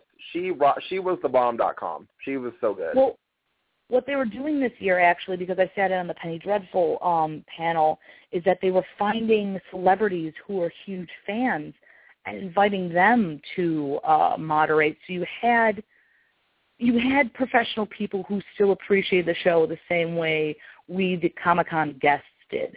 So I thought it was really neat. I want them to do that in future years, because it really helped move the panel along well, and they asked great questions. They knew what we wanted to hear, what our burning questions were. I mean, there was no prompting. Yvette Nicole Brown asked the musical, you know, episode question. So she was just a treat. I do want to see her more on Once, because she had a great chemistry with the cast there on stage. Yeah, she had such a great vibe with them, and such a great positive energy about her. She was such a complete fangirl as much as we are, and it was obvious. And that was what was so great about it. She even said at the beginning that she loved the show so much that should be a restraining order for her about how much she loves the show. I mean, it was fantastic having her moderate it. There wasn't really anything revelatory at the panel, but it was really good. It was a good discussion, if anything, yeah. They did more media this year. I feel like they did a bit more, or maybe one more clip than they usually do. Usually you get, you know, last year we got Good Morning Storybrooke, and I think the Ariel trailer, and that was it. And those were like big reveals, but because I guess we're also, you know, active at, you know, Albert Steveson, like watching filming and with social media, that, you know, the big reveals, they kind of held off on those, but it was, like, the writer's room skit I thought was very funny, and I thought it was very hilarious. Adam and Eddie and crew to kind of poke fun at themselves as well. I hope that makes it onto the DVD, because, I mean, I know it's online, but it's still something you kind of want to rewatch, especially since everything that's written on the whiteboard. I was looking at some screen caps you guys had posted up, and it was just, it was cool to look and see how much effort they put in on the little background details. I mean, you know, these are the guys who won. You know, the background details are important, but it was neat to look at that. And, like, I think one of the ones where they had castle ideas and Nathan Fillion's name was, like, barely seen, like, blink and you'll miss it. So it was funny stuff like that. And I agree. They did more media because we got the initial, you know, kind of recap of the show. We had the thing in the writer's room. We saw the clip of Regina setting Sydney free. We saw the message from Jeannie Goodwin from the set, and we saw the clip of Anna and Elsa. So there was actually a lot more to that panel, like a lot of footage that they showed there, little video messages and things. I keep forgetting the message from Jenny, just because I think I was in the middle of I was live tweeting. I think I was in the middle of a tweet, and I was like, "Oh, they're doing well," and oh my god, she's videoing in. Like I had a spaz at that point. But it was really nice, to see her back on set and she was well, and she, even though she couldn't be there, she was still there. So that was you can't have charming without Snow. Exactly. And I like the questions that the moderator asked, because it felt like there was no character or actor that was really favored over another. It was very well-rounded. Like, everybody got a chance to talk about their character, and everybody got a chance to say their piece. And that was, I really enjoyed that, because, obviously with such a diverse fandom, with such a big cast, having a chance to hear a little bit from all of our favorites was very, very nice. So, and I really like when Jared got his participation. Like that was a good thing. And the fan questions. Jared, you could tell he was so nervous. Like he seemed a little bit overwhelmed by the whole thing, but he held his own really well, though. I thought he did a really good job on the panel. It's weird. I feel weird to say that I was proud of him, but I was kind of proud of him for standing up there and doing his own thing. This is only, his second convention that he did representing one, so I think he did a fantastic, especially since Comic-Con is so big. I mean, Ballroom 20 isn't Hall H. I mean, Hall H has, 6,500 people. Yeah. So it's not that big, but it's still a little daunting having an audience that huge live, waiting on bated breath to hear what you have to say about, it was a good question. It was about him and his take on Pan and everything. So to answer as well as he did in front of all of us, I was proud of him, I think. But, and then the fan questions were great. There was, great cosplay being represented there by the fans and stuff, and they had a neat little treat for everybody who had a chance to answer a question. I don't know if you want to talk about that or. We can. So basically for all the people who got up and they asked a question, they allowed 10 questions. And those 10 people, because they stood up and asked their question, they won a spot to go down and get the autograph signing. So they got to go down and get the autographs along with the 90 other people who had collected all 5 of the pins going through the castle. So I'm sure that was a really neat treat for all of them, especially because a majority of the people asking those questions were either kids or, younger people in their, maybe teens. But there were a lot of kids who were asking questions. So I think it was really cool of them to include that and to let them have a chance to get a signature and go meet their favorite characters and all that stuff. That was really cool. Oh, yeah. Yeah, and then the panel was great this year. There was I felt so good leaving it. There was such a positive air and everything, even though we all had sleep deprived and everything, and I was sweating up a storm still, but I still was like, yes, no, this is my show. I'm so excited. And the signing was right after the panel, and it was interesting because I actually didn't attend the signing last year, so I really don't have a frame of reference. But it was very nice to have a little bit of a moment with each cast member, but it was very crowded, I have to say. Everyone was very eager to, see the cast up close and personal. It was a little hectic, I have to say, with so many fans around the castle. It was a bit of a chaotic environment, but I think everybody had a good positive time with that too, so that was nice. This year's Comic-Con was a good one for the cast, I think. Yeah. I'm going to hand it off to you. I'm still a noob at this. No, you're good. You're totally good. Thank you very much for sharing your experience with us, because you did have a unique point of view considering that you did go to the signing and I did not. So I guess I'll just pick it up with what happened in the press room, I suppose. Sure. Because that's what happened after after the signing. Ash, if you want to stay on the line, you're more than welcome to, or if you want to drop off, it's totally okay. It's up to you. I can. But, yeah. So Saturday after the panel, while Ashley was going down to the signing, I was going back to my hotel room because I did a Disney bound while I was in the press room. For those of you who are unfamiliar with the term, Disney bounding is when you take regular everyday clothes and you dress and you color coordinate and look like a Disney character.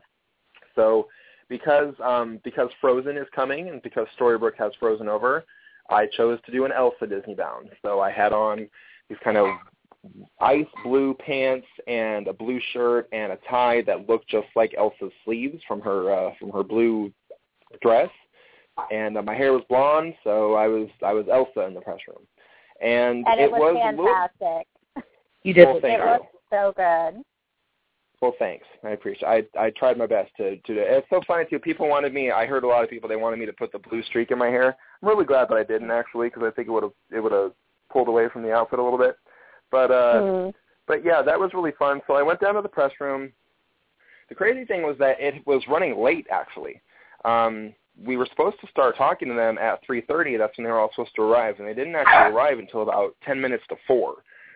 So it ran about 20 minutes late just because there was double the amount of reporters in this year's press room that there were last year. And obviously Frozen has a big part to play in that because more outlets report on things with Frozen because of what a phenomenon it is. So there were double the amount of reporters, which unfortunately cut down on the amount of time that we had to talk to each cast member, plus the fact that, you know, it was running late. So those two factors kind of combined into having a shorter time. However, that didn't really take away from the experience because we still got a lot of really good information. So we got in the press room, and I took my place at the table because this year I did not do the press line with all the cameras. I was sitting at a table instead, so I didn't do the one-on-one video interview. But what happened, though, was that I did have my phone, and when they bring the cast in, the first thing they do is run them down the press line so that they can take pictures. So that's where those pictures came from that you may have seen on the internet on Once Upon a Time Fans. We have an album set up for it. That's where those pictures came from. I was just snapping away with my phone, hitting the camera, like the take picture button. I was hitting it so fast that I was surprised that it was still working, actually, because I was just boom, boom, boom, boom, boom, like take as many as possible. So that was really fun. And then it was really nice to have a moment with Jennifer Morrison. For any of you who are familiar with me and my story, and if you were following, you know, Comic-Con last year, then you know that one of the reasons why I love Once Upon a Time so much is because it quite literally changed my life. In his career of 10 years, and go back to college, and go for what I believe in, and yeah, gave me a sense of hope and self-confidence after some family tragedy that I've never had in my entire life. And last year I was able to communicate that to Jennifer Morrison personally, as well as a few other cast members. And when Jennifer Morrison came in, she was standing over against the wall waiting for her turn to take a picture. And so I went over to her and I said, hey, I just want to say hi before you take your picture. She asked me how I was doing. I said it was good and let her know that I just relocated from Seattle to Los Angeles because I did. So for any of you longtime listeners of the podcast, if you didn't know that, I don't live in Seattle anymore. I live in LA now. So yeah, I just told her that I had moved, and you know, we talked for a little bit, and I took a selfie with her because I had to. She's my hero. She's a swan princess. So I took a selfie with her, and you know, she went and took a picture, and it was so cool because all these photographers are sitting there saying, you know, Jennifer, look over here, look over here. And I kind of raised my finger up, and I said, over here, Miss Jen. And she looked at me and smiled, and I snapped a couple of pictures, and I was like, thank you. Like, it was just nice of her to you know, look right at me, and it gave me a little bit of a thrill because she's my hero. But so she and Colin O'Donoghue were the first people that I talked to, and we do have this interview up on the internet right now. It's on YouTube if you want to go watch it. She revealed a lot of information, and it was kind of interesting because, you know, if you've seen Frozen, it's kind of easy to draw some parallels between the Frozen characters and the Once Upon a Time characters. You know, for example, in Frozen, Elsa's whole thing with controlling her magic is that she has to realize that love is the key to unthawing everything at the end. And there's a real parallel between her and Emma because Emma's key to controlling magic is she has to realize that love is the key as well because she hasn't really been able to control her magic yet. And I asked Jennifer Morrison if we were going to see those kind of parallels play out, and she said absolutely. She revealed that this is the first that Elsa and Emma are friends, and that this is the first time that Emma has ever felt that she's had a friend who is not in the family. So that was really cool to know that Emma finally has a friend coming. Yeah. Aw, Emma has friends. Emma finally has a friend. My heart. Well, hopefully they won't do something horrible and take Emma's friend away, because poor Emma girl has been through the ringer. I mean, Graham, Neil, I mean, just take, you know, everything here. So, yeah, let her keep her friend. Hopefully that'll turn out to be a long-term thing. Yeah, I hope so, too. I think that it will. It'll probably go the whole season. And, of course, I'm excited because that possibly means that Elsa will be teaching Emma how to use her magic. And that, to me, is great because I've wanted Emma to learn how to use her magic the entire time. So now that that opportunity is presenting itself through Elsa, I am so excited for that. I also asked... Go ahead. Oh, no, I was just going to say, I wonder how Elsa's teaching methods would differ from Regina's. And if that would play into their friendship. Taking her out on the bridge and everything. remember when Regina brought Emma onto the bridge and the bridge collapsed and Emma had to, throw it all together in this messy Lego pile? Lego pile, yes. Yeah. I imagine that Elsa would probably have a little more patience. But my girl Regina, she was on a time crunch. Yeah, Regina was on a time crunch. I'm sure she's been an patient teacher otherwise. Yeah, exactly. I'm really stoked, though, to see how that storyline is going to play out. I also asked Colin O'Donoghue if there were some I basically said there are a lot of parallels between Hook and Kristoff because Hook, essentially, is a bit of a fixer-upper, just like in the song. And, he just needs somebody to love him to make him a better person. And Colin basically said that that's exactly what it is, that's the case. Amy, have you watched any of that interview yet? I've seen some of it. I haven't had a chance to watch the entire thing, but I loved the fact that you drew on that parallel because it's definitely true. I see Elsa and Emma having, very similar, almost parallels in parts of their story. So I really feel like that was a smart question, and that was great for you to ask. And Hook is a little bit like Kristoff because of the whole fixer-upper thing. Yeah, and what's funny? I'm glad that you mentioned that, too. He's super hot. Can I just throw that in? Well, yeah, that too, yeah. I'm glad that you brought that up about Elsa and Emma because there's another parallel between the two of them that I actually didn't think of until just now. In the panel, Eddie said, when they were asking, Yvette Nicole Brown asked Jennifer Morrison who she thinks Emma's soulmate is. And she didn't really give an answer because she said that's more of a question for Adam and Eddie. So they posed it to Adam and Eddie, and they basically said that, love and all that stuff is not really Emma's focus right now, and that the focus of Emma's journey on the show is about Emma finding herself and becoming okay with herself. And that is exactly what Elsa's deal is on Frozen, down to the letter. She has to learn to be okay with herself. So they have a lot of parallels going on between those two characters, and they're obviously going to be able to build on that extensively because we have a whole half of a season, to build on it. Now, I would imagine the fact that Rumpelstiltskin had Elsa imprisoned in a vase or an urn or whatever you want to call that might cause some complications down the road. But I love the fact that that's basically what you can see. You can kind of see where Emma's storyline is going to go with that because of Frozen and how Elsa plays into that. So that's really neat. I also got a chance to talk to Lana Paria. And the question, I talked to everybody who was there, but the question that I posed to Lana was the same one that I posed to Jennifer Morrison. Because if you think about it, Emma and Regina are two sides of the same coin. And I know, Ashley, you and I had this discussion when we were in line for the panel, And, you know, we had agreed on it because you said that you had been saying that for a while, and it was nice. I have been saying that for years. Agrees. Oh, yeah. Yeah. Oh, my God. Yeah, me. I mean, Amy knows, so have I. I mean, Amy, you can vouch for that. I mean. Right, right. Definitely. And it's funny because I don't know if you usually. Oh, go ahead, Amy. Go ahead. I was just going to say, I don't know if Ash, before she came on the staff, if she had listened to previous issues or previous episodes of the podcast, but Zach is very much the Once Upon a Fan. You know, he's our swan prince, and he is all about Emma and loves Emma.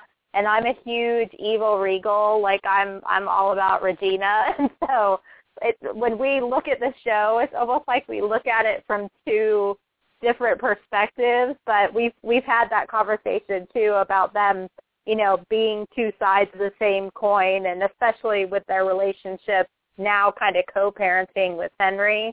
I think we're going to see that even more. I'm very excited to see that actually, and I think that's a good Frozen, like Zach was saying, is a good way to kind of bring that more towards the light. So what did Lana have to say about her relationship with that? Excuse me. Hello? Did we lose Zach? No, I'm here. Sorry. Okay. what I basically asked Lana was, you know, I said there are a lot of parallels between, you know, Elsa and Regina because of the fact that that Elsa has to use love to control her magic, and Regina has always used, you know, evil magic so far. But as we saw in the finale of last year, now she's using light magic, and, of course, the way to use that is by using love. So I asked her if, you know, there was going to be any kind of a relationship between Elsa and Regina as far as, you know, Elsa teaching Regina how to use magic using love. And her answer was really it was really interesting. She basically said that she kind of reiterated what they said in the panel, which is that Regina's habits die hard, and just because she used light magic at the end of season 3, don't expect her to continue using it in season 4 and just immediately becoming a hero. There is a reason why Regina said to, when Zelina said, you know, you're a villain, you're not a hero, and Regina said, today I am. You know, remember that line that she said in the finale? Mm-hmm. There's a reason why they included the word today. Regina is not going to go immediately into being a good person, as evidenced by the clip between her and Sydney, because she's setting Sydney free so that he can help her get rid of Marion. Mm-hmm. So, you know, there's a lot to come there. And it's funny because Lana couldn't actually answer my question because she said I was so close to the mark that if she said anything, it would be a spoiler. Well, that's a very interesting. Lana could not answer that question, and I thought that was. I was like, okay, that's kind of interesting. That's really interesting, as a matter of fact, because I really wonder how that's going to go and how it's going to affect, you know, Outlaw Queen and her relationship with everybody. Yeah, I'm really interested in that. So I can't wait to get that interview put up on YouTube. We're going to actually have that one up later on this week. We're going to be releasing a couple of them a day. We're not going to do them all at once just because, you know, we want everybody to kind of marinate in what everyone is saying and form some theories. And yeah, and then we'll add some more information to the mix and see if that changes your theory at all a little bit. But, yeah, so we'll have the Lana pre-interview up later on this week. But then after Lana, I talked to Jared Gilmore, and let me just tell you guys, number one, he is one of the sweetest he's one of the sweetest kids that I've ever talked to. Like, he's really nice, really warm. You could tell he was a little bit overwhelmed because it's his first con, but he really held his own too. That interview was also on the internet. We did learn at the panel that Rumpel and Henry are going to be spending more time together and building more of a relationship now that, you know, the common factor between the two of them, Neil, is gone. So they are going to have more of a relationship. He also told another table, Robert Carlyle did at least, that, and this is a spoiler alert, everybody, so if you don't want to know anything about the premiere, then plug your ears. But who are we kidding? You all want to know something about the premiere. So what basically happened is that Rumpel and Belle are going to get home from their honeymoon in the middle of the night, and they're going to find Henry in the pawn shop. And that's actually the scene that was mentioned at the panel that Eddie and Adam talked about, that they have a really sweet scene between the two of them. That's the scene. It's a scene that happens in the pawn shop where Henry is basically, he needs some guidance, and the only person who can give it to him at this point is Rumpel. So, yeah, because that's his grandpa on his dad's side, and he wanted his dad and stuff like that. So we're going to be seeing more of that relationship develop. As Adam and Eddie said in the panel, Henry is going to be getting into the family business as far as the pawn shop goes. I'm going to be spending a little bit more time there at the pawn shop with Gold, building a relationship with his grandfather. That's going to be really interesting to see how that plays against Henry's relationship with his two moms. And considering Emma and Regina's relationship with each other and their individual relationships with Rumpelstiltskin, it's going to be really interesting to see how that goes. I am wondering if something is going to happen with Henry along the lines that he chooses to go live with Rumpel instead of either one of them. And if that's going to be a factor, I don't have anything really concrete to go off of with that, but it's just kind of a feeling that I kind of wonder if maybe that's going to be the way that it ends up going, which I would love to see that, because I have always loved Henry as a character. All you longtime listeners of the podcast, you know that I've always said I want to see more Henry. Yvette Nicole Brown said that she considers him to be the heart and soul of the show, and I totally agree with that, because without him there would be nothing. So I do want to see more of Henry, and I can't wait to see how they're going to develop his relationship with the other characters. So pretty excited about that. I talked to Josh Dallas. I did ask him whether or not he thought there might be some conflicts between Charming and Hans, considering that they're both princes, but they are polar opposites from each other, because obviously Charming is Charming and Hans is Hans. So not so charming. I had other four-letter words for that. But yeah, he's Hans. Yeah, I had another word for that too, but then I remembered, you know, where I am, so I couldn't say it. But if Amy is familiar with it, he's basically a D canoe, if you will. Yes.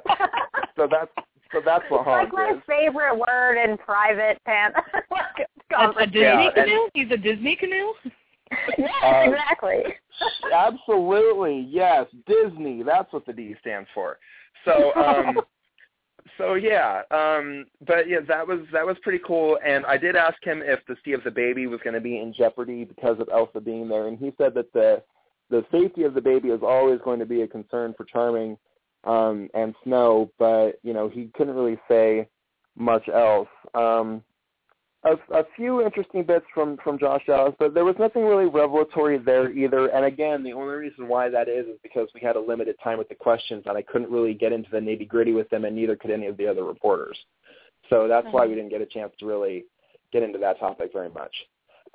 However, when I talked to Robert Carlyle and Emily DeRobin, because they were next, they said they had some very interesting words to say, because again, I see a lot of parallels between Frozen and Once Upon a Time, and that was really the basis of all of my questions. So what I asked them was, you know, there seems to be some parallels between Rumpel and Elsa and Belle and Anna, as far as how Rumpel is always saying to Belle, no, you need to stay away from me for your own good. I'm a bad person. You shouldn't be with me. That's pretty much what Elsa says to Anna. And then Belle always comes back to him and says, but I love you. Let me get close to you. Stop pushing me away. Stop isolating yourself, if you will. And that's exactly what Anna did. And the two of them just kind of looked at me, and Emily just kind of blinked and was like, yeah. And Robert Carlyle said that that's very interesting, and he thinks that there will definitely be some parallels to come out of that, and, you know, that there will be, you know, that there are commonalities there. Absolutely, yes. So take that for what you will. I did ask him if he had, if either one of their characters have interacted with the Frozen characters yet, and he said that they have not. They have filmed the first two episodes so far. They've not had any interaction with any of the Frozen characters yet, but he filmed his first scene with Elsa yesterday, Monday. So for any of you who are interested in that, Rumpel and Elsa apparently will have their first scene together in the third episode. So that's a little bit of a treat for us there. That's a little bit of a reveal. And that's the episode that's going to be called Whiteout, right? No, that's episode 2. I don't think they've released the title for episode 3 yet. No, I don't think they have. That's right, yeah. Yeah, I don't remember seeing it. So that's pretty interesting. I mean, obviously the first, it sounds like just from the titles alone, you know, A Tale of Two Sisters and Whiteout, it sounds to me like they're going to be very Frozen-centric as far as those characters go, and then they might pick up and start interacting more with the other characters later on. But, I mean, they're obviously going to interact before that, but it just sounds like the first 2 episodes are going to be more focused on the Frozen storyline. So we'll see how that goes. The dagger is going to come into play, again, immediately. Like, it is immediately going to be an issue as far as the real dagger versus the fake dagger and the lie about it. That's going to have immediate consequences. So just take a look out for that. Let me see. Who else did we talk to? Oh, Lord, who else did I talk to? Who else was on the show? Then it was Adam and Eddie.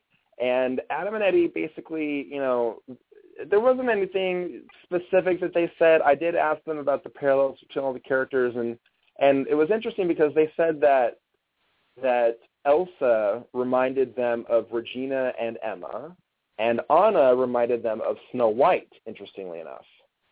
So take that as for what you will, too, especially considering the scenes between Regina and Snow last year in the seance scenes when they were actually kind of healing the wounds and letting things go, right? They were letting it go. That is going to come back into play as well. So just keep an eye out for all that stuff because it's going to be pretty awesome.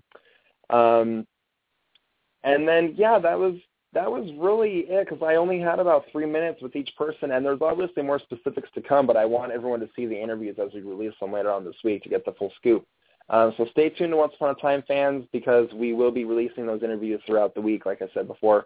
But altogether, it sounds like the Frozen. I mean, just from everything that I've told you guys now, plus everything else that's in the interviews, it is very, very clear that the Frozen storyline is going to have some major consequences on the Once Upon a Time, you know, on our characters, on all of our characters that we love so much. I will also say this: the season is going to be split in half again. It's going to be 11 and 11, and the second half of the storyline is going to be completely different, kind of like Oz was, but Eddie and Adam said that in the end, the 2 stories are going to suddenly combine, and you'll see why they did it the way that they did. So take that as you will as well. I don't really have any more information beyond that either, but that is something that they said, which is really interesting. And I'm really looking forward to seeing how that's going to play out. I mean, obviously that is almost a year away now, but right. it's going to be really cool to see how that's going to wrap up. I will say too that nobody really got a chance to ask about Elizabeth Mitchell, at least not at my table, and find out anything about her and who she's playing. Of course, I think that she's going to be playing the actual Snow Queen, as I stated. There are many people who think she's going to be playing the Snow Queen. One of them, yeah. And as far as the second half of the season, I don't know for sure if this is a possibility because I don't know who owns the rights to this and if it's possible. But what I would love to see happen is for Elizabeth Mitchell to be playing the Snow Queen, who is also the White Witch of Narnia. That would be my ultimate wish list as far as who she could be. There is one thing, too, that I want to point out just really quickly. In the clip of Anna and Elsa that they played at the panel, Elsa tells Anna that she has a surprise for her, and Anna says that surprises are usually hit or miss in this family. Okay. It would be one thing if she had said, so, you know, surprises are usually hit or miss between the 2 of us, considering what happened in Frozen, but she didn't. Uh-huh. She said, in this family. Now, that to me seems like a little bit...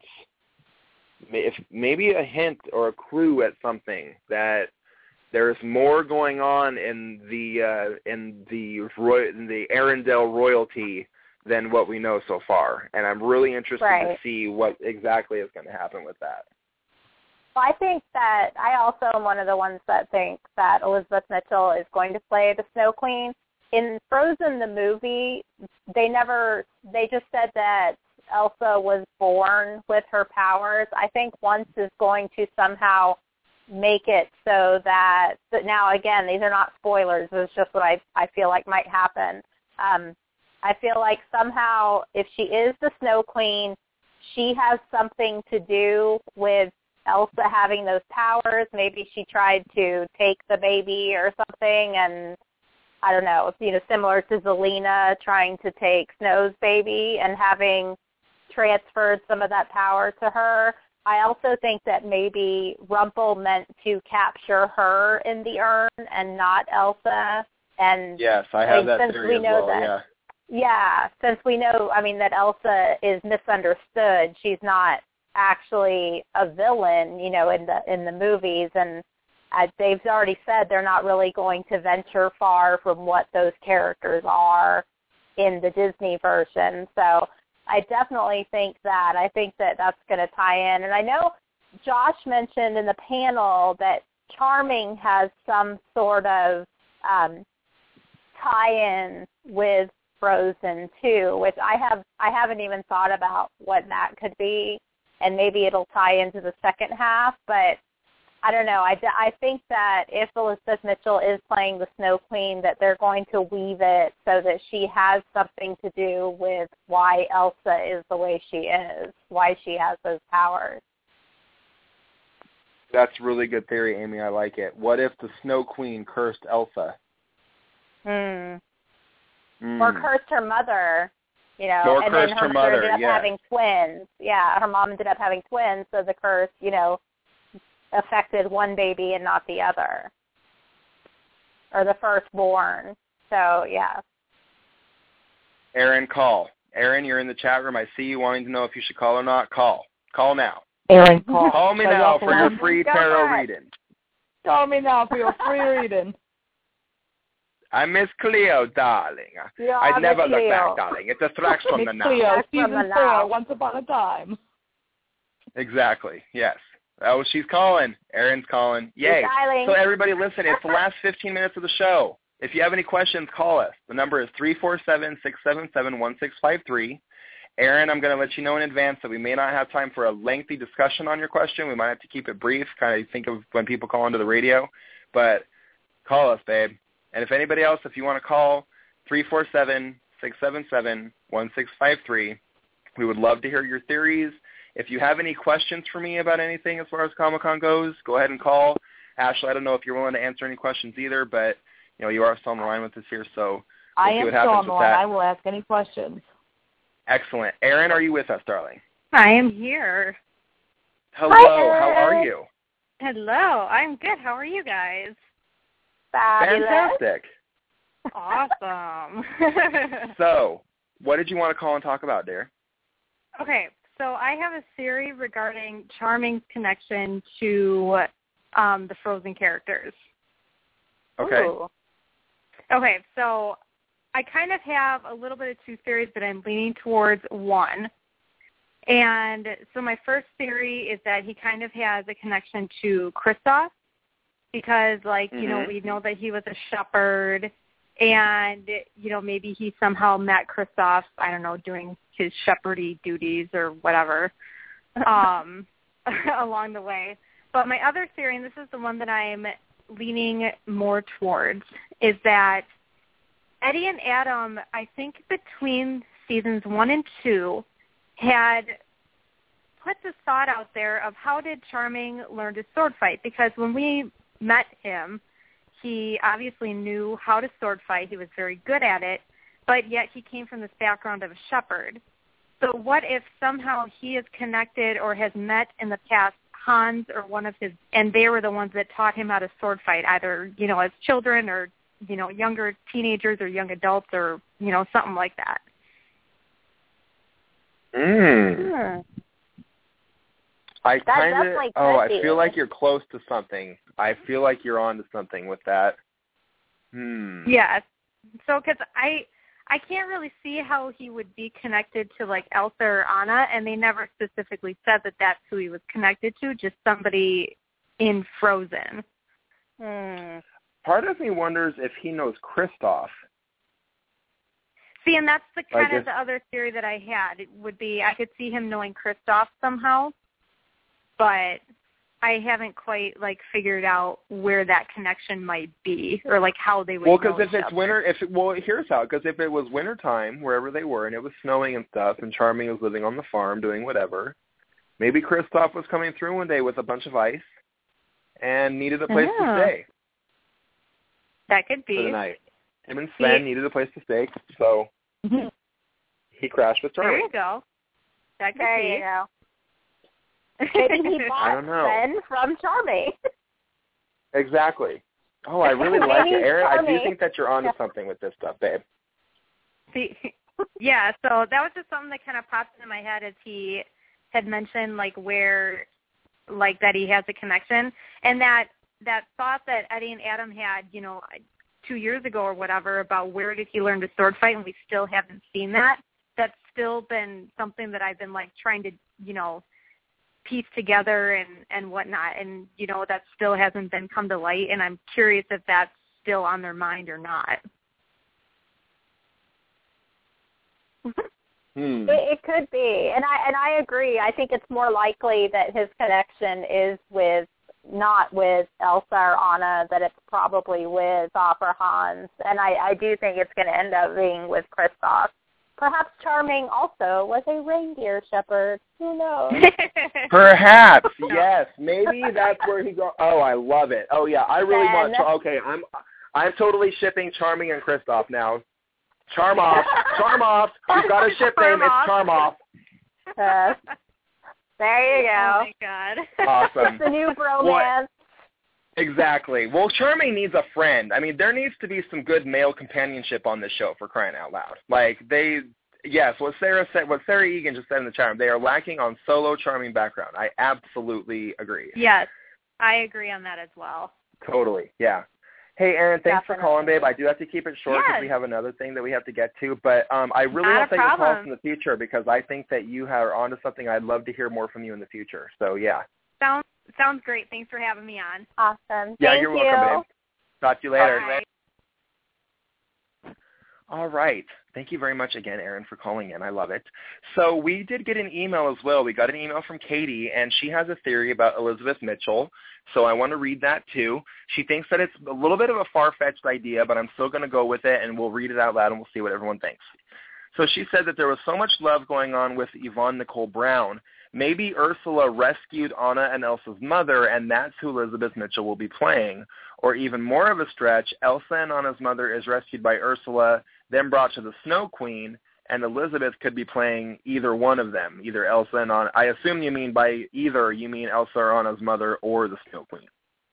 What do we think of that? I like it. And I think that the reason that she might be basing this off of something that's on the internet, people are thinking that that when Anna and Elsa's parents' ship sank in Frozen, that ship in turn became the ship at the bottom of the sea that Ariel swims through in The Little Mermaid, and so that it's all one big connected universe. Yeah, I have never heard that. Oh my God. No. We'll have to send it to you because it connects Frozen, The Little Mermaid, and Tangled. All three of them. Please do. Oh my gosh. Yeah, I'll have to look it up and see if we can get it. Maybe we can post it on either the Twitter or the podcast Facebook page. But yeah, I read it and I thought it was really interesting. And it wasn't talking about Once Upon a Time. It was talking about the actual Disney versions, but it's definitely, I loved how they kind of, pointed out that these three things kind of tie in together. Yeah, it's an interesting theory. Yeah. I've seen that. I like it. So I'm actually going to look that up right now and see if I can find it. Little Mermaid, Frozen. After reading this, you will never watch it the same again. All right, here we go. So I am going to post this link in the chat room so that everybody who's in there can see exactly what it is, what this theory is. It's from E! Online. And, yeah, it's got a lovely recap of exactly what people think that is. So, yeah, Ashley, there it is, the link for you there. It's open. Yep, with a map and everything else. So it's a pretty cool theory. So, yeah, I like it, Katie. I do. I love the idea of them connecting all of their animated movies the way that they are through Once Upon a Time. I love the fact that they could all be in the same Disney universe animated and just not have seen each other before. I think that's really fun. Because it's just, again, it's just that they could do a totally different version of it. I mean, we know already that Rapunzel is in Frozen.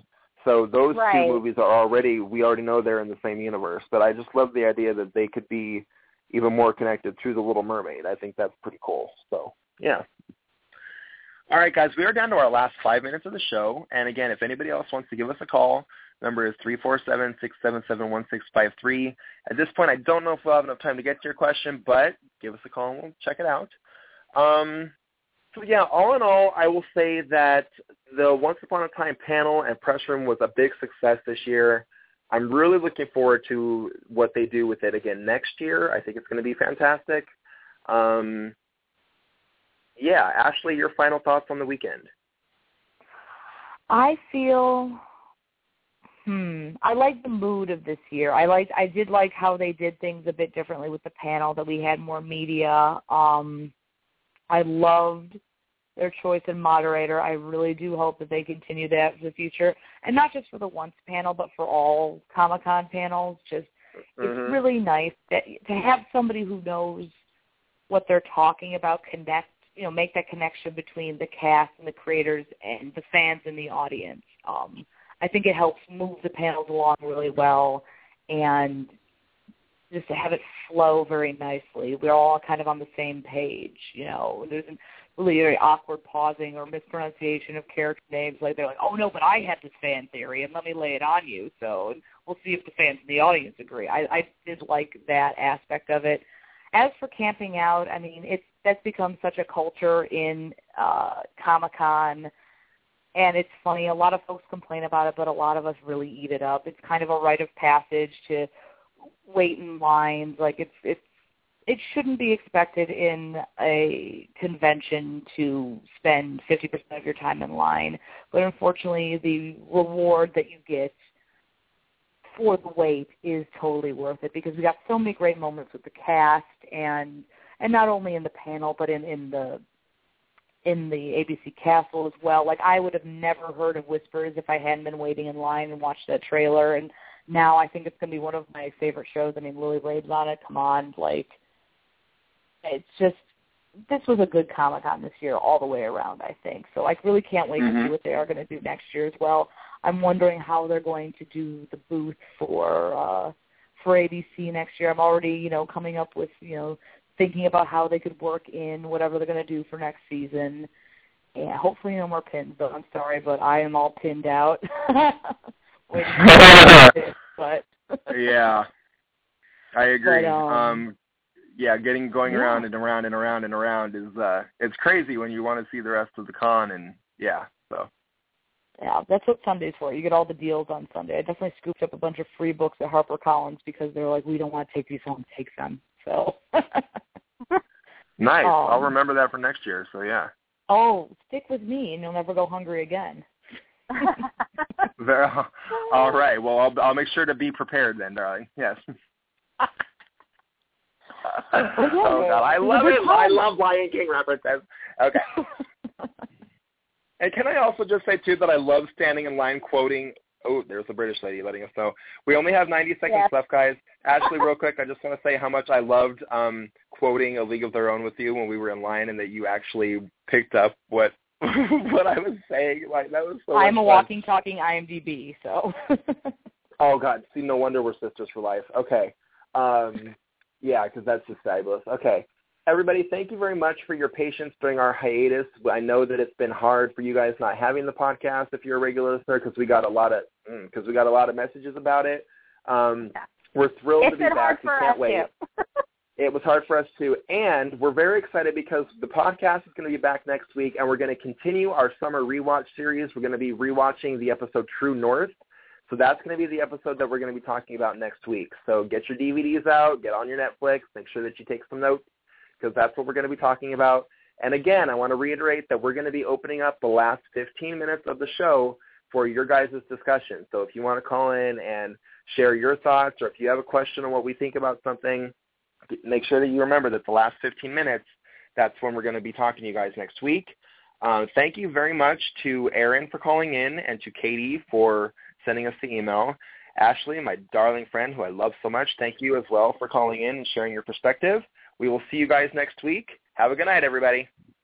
Good night.